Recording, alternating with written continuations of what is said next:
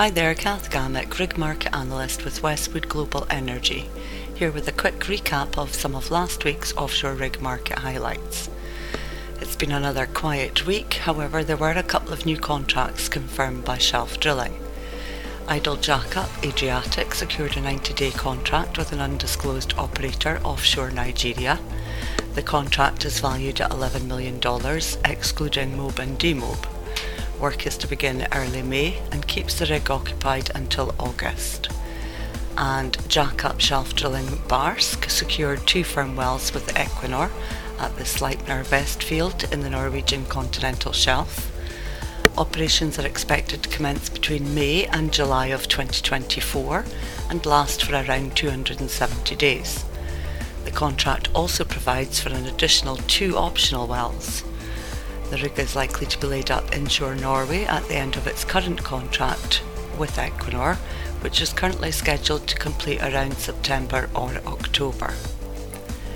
This past week saw the Norwegian Petroleum Directorate approve two drilling permits. Firstly, Aker BP secured a permit for drilling of the Ostfrigg well 25 2 24B in production license 873. The well will be drilled using Saipem harsh environment ultra deep water semi Scarabeo 8, which is currently drilling well 25 oblique 2 24A. And secondly, a permit was granted to DNO for the high pressure, high temperature Norma prospect, well 25 oblique 7 oblique 11 S in production license 984 using Odfjell managed midwater semi Deepsea Yantai. Operations are expected to start during May and slated to last for around 93 days. The PSA Norway gave consent to Equinor to use Odfjell drilling ultra deep water semi Deepsea Stavanger to drill a pilot hole 6307 oblique 1 U 1 JDE in production license 1058. The rig is under a wells based contract and is currently drilling the Tote West prospect. Beach Energy received approval from the New Zealand authorities to drill the Kupe South 9 development well using Jackup Valaris 107, with drilling expected to kick off early next year. Jackup Enterprise 264, which is undertaking a workover well in East Cameron Block 71 in the US Gulf of Mexico for EC Offshore Properties is now expected to complete around mid May, which is slightly extended from the original 30 day term. Jackup Admarine 682 commenced its five year plus options contract with Saudi Aramco and is now at its first drilling location offshore Saudi Arabia. Prior to this, the rig had been undergoing a shipyard program at the Arab Shipbuilding and Repair Yard in Bahrain.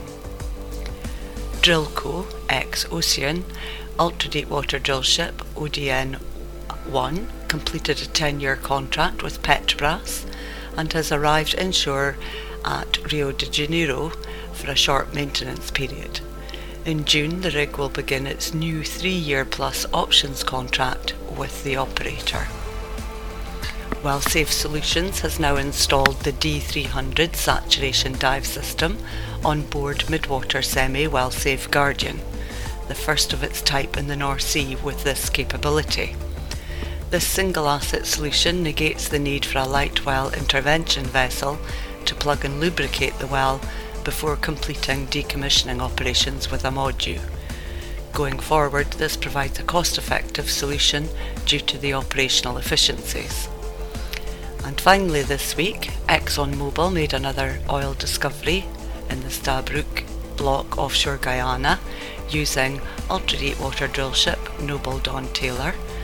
However, partner Hess reported its well in the same block was not successful.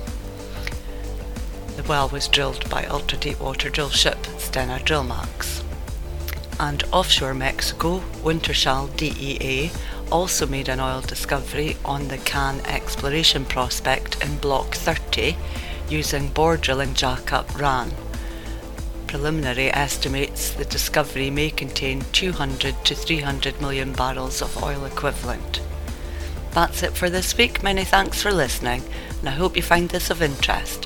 For more information on RigLogix, please visit our website www.westwoodenergy.com.